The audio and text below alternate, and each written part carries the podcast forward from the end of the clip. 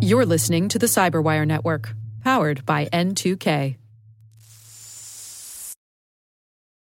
This episode is brought to you by Shopify. Whether you're selling a little or a lot, Shopify helps you do your thing, however you cha-ching. From the launch your online shop stage, all the way to the we just hit a million orders stage. No matter what stage you're in, Shopify's there to help you grow. Sign up for a $1 per month trial period at shopify.com slash special offer, all lowercase. That's shopify.com slash special offer.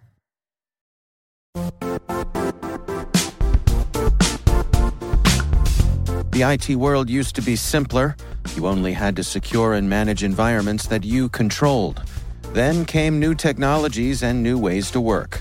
Now, employees, apps, and networks are everywhere. This means poor visibility, security gaps, and added risk. That's why Cloudflare created the first ever connectivity cloud. Visit cloudflare.com to protect your business everywhere you do business.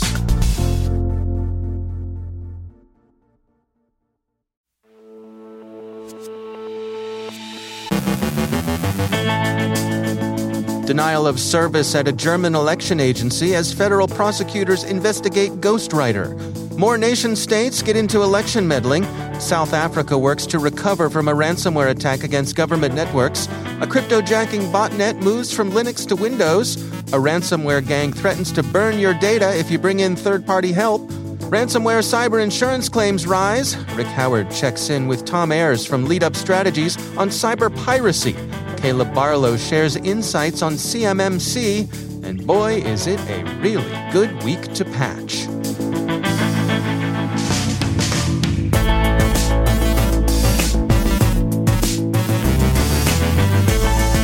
From the Cyberwire studios at Data Tribe, I'm Dave Bittner with your Cyberwire summary for Thursday, September 16th, 2021.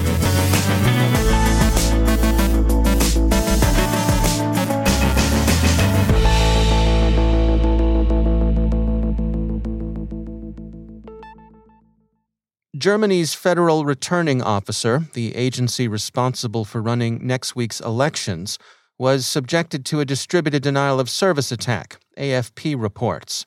The incident occurred as federal prosecutors continue their investigation into a cyber espionage campaign against the Bundestag and other targets. The incident was brief and of minor effect, but it contributes to concerns about the security of the elections scheduled for the 26th of September the incursions into Bundestag networks, and the parliamentary email accounts in particular, have been traced to Russian intelligence services, and they're believed to be contributions to a broader campaign intended to disrupt or influence elections. While Russian operators have been most often associated with election influence and interference, especially in that part of the popular mind that pays attention to such things, after all, Fancy Bear and Cozy Bear achieved their Western media fame from their operations during the U.S. 2016 election season. But Russia isn't the only country that's in the business of election meddling. This week's summit, sponsored jointly by AFCEA and the Intelligence and National Security Alliance, included a discussion of election security. Speaking at the conference, U.S. Army General Paul Nakasone, Director NSA and Commander U.S. Cyber Command, said, as quoted by Signal magazine, What has changed with influence in regard to the elections, first of all, there is more than one adversary. It began with just the Russians, and now it is the Russians, the Chinese, the Iranians, it is a number of different actors. In terms of 2022, our focus right now is obviously being able to generate the insights of what adversaries are doing and who might be doing that. That focus will move very, very quickly to being able to share that information with a broad range of partners. The September 6th ransomware incident in South Africa has spread through the networks of the country's Department of Justice and Constitutional Development, according to Bleeping Computer. No group has claimed responsibility, and no stolen data have appeared on the usual dump sites. The department says it has no evidence that any data were compromised and that it's working to restore its networks. Thus far, the most important service disruptions have been in child maintenance payments, which are on hold until the systems that deliver them are more fully restored. Security firm Akamai, which has been tracking the Kinsing cryptojacking botnet, reports that the threat has evolved from Linux malware to Windows malware. Kinsing has rat capabilities as well as its primary coin mining functionality. There are several things an organization can do to help protect itself against Kinsing and similar cryptojacking attacks. Akamai recommends that a good place to start is by monitoring processes on your systems for abnormally high resource consumption and suspicious network activity. Abnormal high CPU usage for a given process may be an indicator of crypto mining activity. Ransomware gangs really don't want you calling for help. Don't call the cops, they say, and don't bring in a hired negotiator to dicker with them. Ragnar Locker earlier this month threatened to dump stolen data should victims work with law enforcement or seek the assistance of third parties. A second ransomware gang, Grief, has adopted a similarly aggressive stance. Bleeping Computer reports that Grief has said it would delete decryption keys if a victim brought in a third party to negotiate its ransom. We'll burn your data if you get a negotiator, is how the Register describes the threat. What Grief actually wrote on their Tor hosted blog was this quote, We want to play a game. If we see professional negotiator from recovery company, we will just destroy the data. Recovery company, as we mentioned above, will get paid either way. The strategy of recovery company is not to pay requested amount or to solve the case, but to stall. So we have nothing to lose in this case, just the time economy for all parties involved. What will this recovery companies earn when no ransom amount is set and data simply destroyed with zero chance of recovery? We think millions of dollars. Clients will bring money for nothing, as usual. And it's signed a Grief Ransomware Gang, without so much as a sincerely, a yours truly, or even a respectfully, still less a deferential naval very respectfully. If you're keeping score, grief is the child of Bitpaymer or Doppelpaymer, or maybe both, and these in turn were begat by the ironically named Russian gang Evil Corp. Evil Corp has been under U.S. sanctions for some time. The general opinion among those who think about these things, like the security firm Emsisoft, which has made a specialty of working against ransomware, is that these kinds of sanctions flow down to the progeny, so if you're within reach of U.S. law, it's not a good idea to pay the ransom, since grief can't be legally paid in any case. Marsh's annual report finds that claims associated with ransomware attacks have accounted for roughly a fourth of European cyber insurance claims between 2016 and 2020. Quote, Ransomware claims accounted for 32% of cyber claims in 2020. This has been a significant increase. Indeed, ransomware claims accounted for 14% of cyber claims notifications from 2016 through 2019. The 2020 notifications have pushed that overall percentage up to 24%, nearly double what had been reported in the previous four years. So, the more recent rates of ransomware claims are running even higher than the long term figure suggests, amounting to about a third of them. And Marsh points out that, if anything, this rate understates the frequency of ransomware attacks themselves. It doesn't include many unsuccessful attacks. Quote, this figure would be even higher if malicious cyber claims events had not been stopped in their tracks. For many cyber attacks, the ultimate objective is the extortion of a ransom payment. However, when a proficient IT department or external emergency response team is able to stop the attack before an actual ransom demand is identified, the event will not be recorded as ransomware. Quote. And finally, Wired offers some sound advice. With this week's patches from Apple, Microsoft, and Google's Chrome, this would be a good time to update all your devices.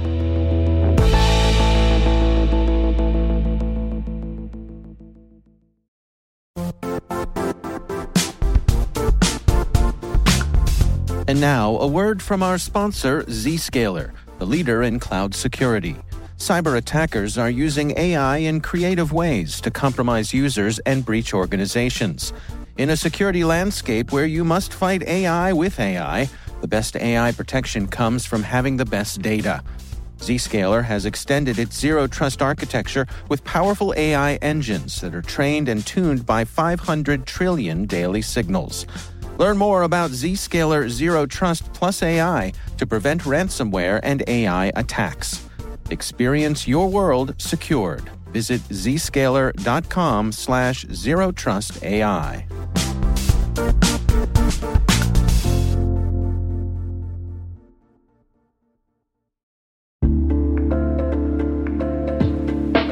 Are lengthy security reviews pulling attention away from your security program? With the largest network of trust centers, Vanta can help you streamline security reviews to win customer trust, save time, and close deals fast. Proactively demonstrate security by showcasing key resources like your SOC 2 or ISO 27001 and provide real time evidence for passing controls. And when a security questionnaire is required, Vanta takes the first pass for you. Visit vanta.com slash cyber to take a self-serve tour. That's vanta.com slash cyber.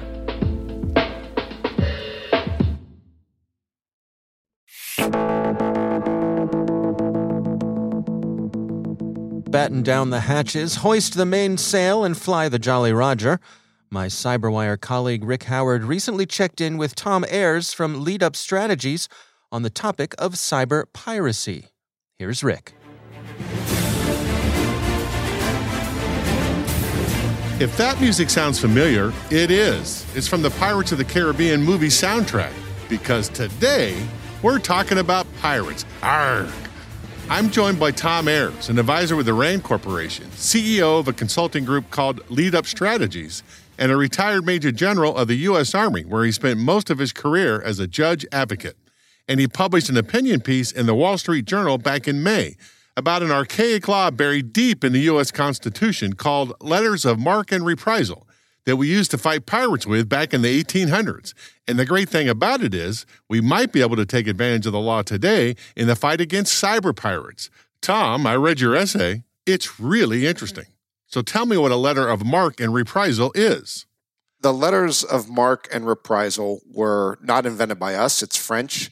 The idea was to help fight pirates. It was to give merchantmen the opportunity to arm their ships and then go out and fight pirates.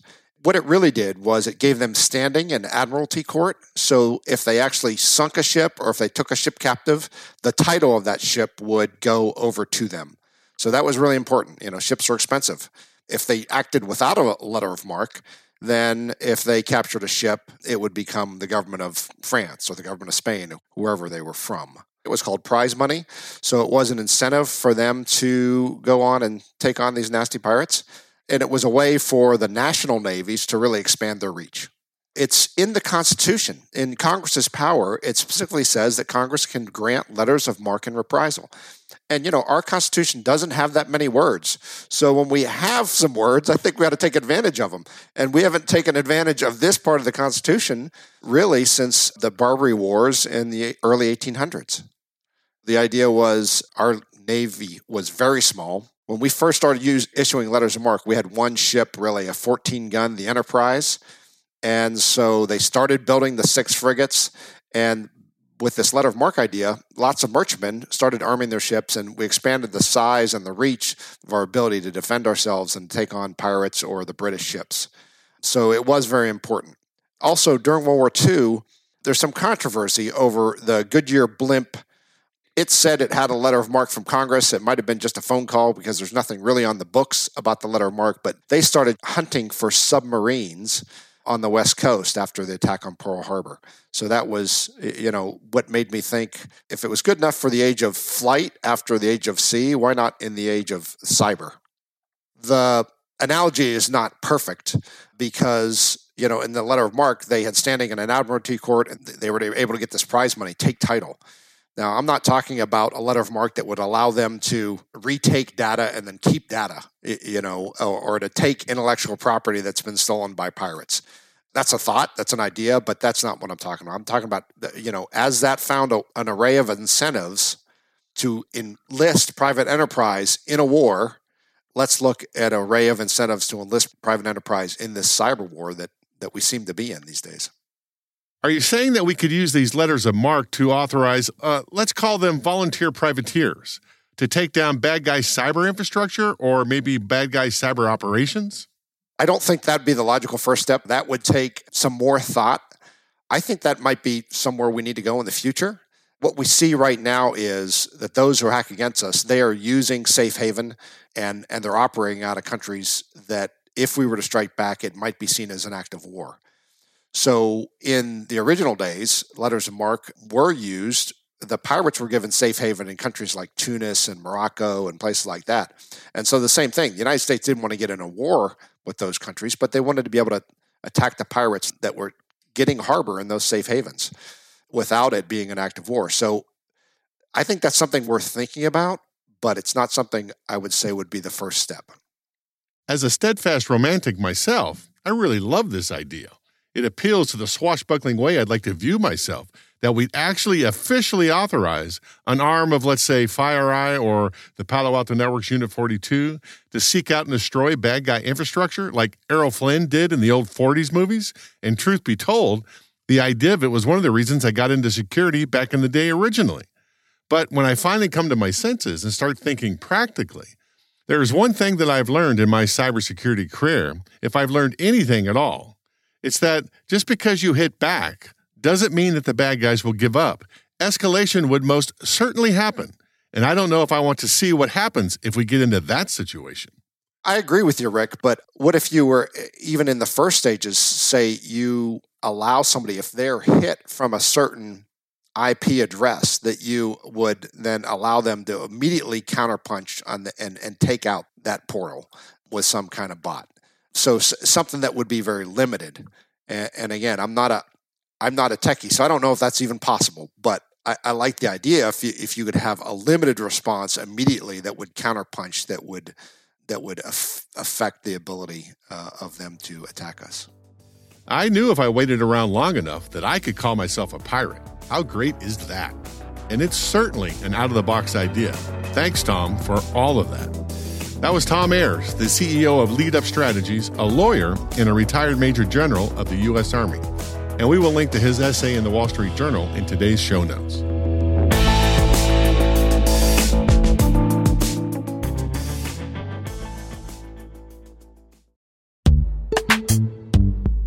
Struggling to secure on prem apps with modern identity? Don't worry, you're not alone.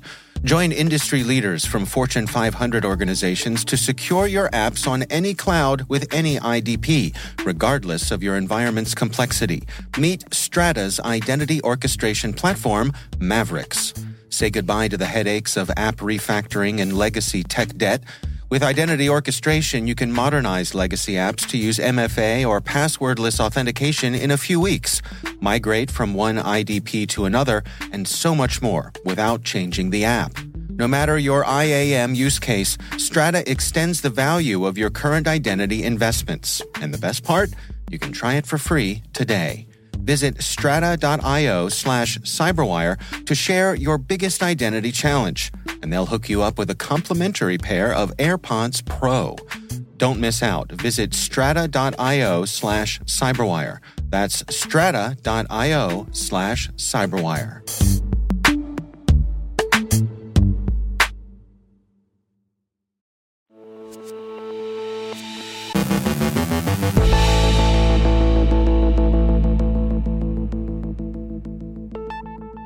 And I'm pleased to be joined once again by Caleb Barlow. He is the CEO at CynergisTek. Caleb, uh, a lot of talk about CMMC, and I wanted to check in with you on that. Uh, what is it? First of all, what is it? What does it mean? And it's something that uh, you in your world have an intimate relationship with here. So, can you give us some tips on how folks should be approaching this? Well, Dave, before we start, we probably need a disclaimer for listeners, right? Okay. This is you know, this is content for mature cyber environments only. Immature environments may find the following content disturbing. It may uh-huh. result in pounding one's head against the wall, going to one's boss for additional budget, or feeling that one should go out right away and hire a consultant. So, listener discretion is advised for this content. Fair enough. So, So, look, all kidding aside, right? CMMC is the US government's response to leveraging its purchasing power to change behavior in the private sector. It stands for the Cybersecurity Maturity Model Certification, or CMMC. And basically, right. all 300,000 suppliers to the defense industrial base that touch controlled, unclassified information are going to have to start to comply with it. And you know, my uh, one of our divisions, a company called Redspin, was actually the first company to be certified at this level, and also the first company to be certified to do these assessments, or authorized, I should say, to do these assessments. And um, here's the big thing about it, right? The documentation requirements are quite significant. And you know what I want to talk a little bit about today is what you need to think about in this is if you've ever been in like a manufacturing environment where you know you needed to comply with ISO 9000 or you know you've gone through a Six Sigma process. This is like that for security. And it's all hmm. effectively based on the NIST framework as its underpinning. So people are going to be very familiar with it, but it, it requires a few things like, you know, your documentation needs to describe both your policies and your procedures. Those are two different things. They need to be updated regularly. Everybody's got to understand it. And the documentation requirements are just not trivial. But here's my point, Dave it's going to be required for those DIB suppliers, but it's also a really great framework for anybody else that's maybe historically been using the NIST CSF to think about maybe how they up their game and so up their cybersecurity posture, particularly on the documentation how heavy a lift is this? I mean, if I'm if I'm coming into this, is is there, can you frame it in a way of it's going to take you know X percent more effort on our part to to be compliant here, or is that even a good way to look at it? Well, Dave, your listeners can't see this, but you and I are on video, and yeah. this is my documentation. It's a binder three and a half inches thick. that, okay? is a, that is a major it metropolitan is a major freaking yeah. lift, right? right. But, okay. But here's Don't the hurt thing. yourself it doesn't ask you to do anything that you didn't think you were already doing. And mm. that was the fascinating thing about this is when we approached, like, oh yeah, we do all that. And then we mm. started to look at our documentation. We're like, oh, well, maybe we kind of implied that, but maybe it wasn't quite as crisp. So here's the thing. A couple things it's looking for to demonstrate maturity. One, have you kept your documentation up to date? So Every major incident, did you go back in and update what worked and what didn't work? Every major cyber exercise, every change in the organization of who's responsible for what, did you update the documentation? And one of the key tests that we used to pass this was, you know, Dave, if you fell into a volcano and weren't able to administer systems tomorrow, would the documentation be good enough that the next person could step in and figure out what to do? Hmm. And if you think about it, a lot of people, the documentation is probably there, but is it really crisp enough to do that? So let, let me give you an example, Dave. Let's say something like multi-factor authentication, right? So mm. if you're the if you're the admin over MFA and you fall in the volcano, can your team understand the policy of what and where you do this? Like where does multi-factor authentication need to be applied? Where do you keep the exceptions? Like, you know, okay, we've got an exception on this system because it just won't support MFA. So how do you track the exceptions? Do the procedures are they articulate enough that if somebody needs to set it up again, they know how to do it? And and then here's the interesting thing. CMMC goes beyond just the security team to let's say the CFO. If I go to the CFO, can I say, hey, you know, you've said your policy requires multi-factor authentication. Where is that in your budget? How do we know that you're funding this? And can you demonstrate that this requirement is properly being funded? But also it turns to HR and says, okay, when, you know, Dave quits because he, you know, wins the lottery and goes onto a desert island, and I go to hire the next admin, how do I ensure that I'm hiring an admin with the skills to manage that system? So it's really comprehensive and again, required for DIB suppliers that are in that 300,000, but also worth looking at for everybody else is a great framework to take your kind of NIST CSF to the next level. Yeah, really, it sounds like it, it overlays a certain level of discipline and organization to the, as you mentioned, things you may already be doing. Well, here's the funny thing. When we went through this, our CFO, now we're a public company, right? So, you know, Sarbanes Oxley and everything else Yeah. You know, our, our security team's like, oh my gosh, this is a ton of work. We've got to get all this stuff documented. Our CFO's looking at it, he's like, why are you guys crying? He's like, this is what I do every day as a public company. I can't do everything, anything without having crisp controls and having them documented. So, in a lot of ways, once you get past all the political drama and everything else around this, this is all stuff that the rest of the industry has been doing for years and security professionals are just catching up. All right. Well, Caleb Barlow, thanks for joining us.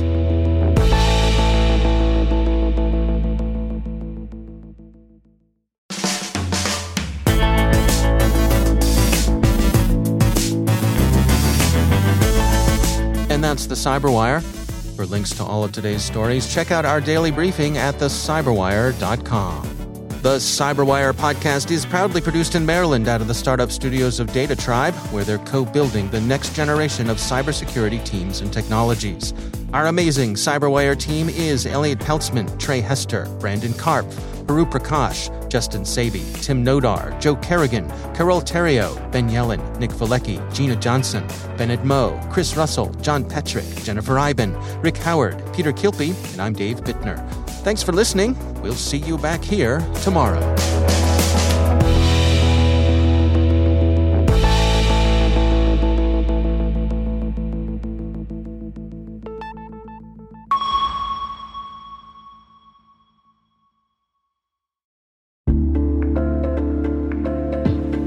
Hey, listeners. We're always looking for ways to improve the N2K Cyberwire network and maintain the intelligence driven news experience that keeps you in the know on the latest developments in cybersecurity. We've launched our 2024 audience survey and would love for you to take a few minutes to share your feedback. And hey, there's even a chance to win a $100 Amazon gift card if you complete the survey. Visit cyberwire.com slash survey. That's cyberwire.com slash survey and share your feedback now.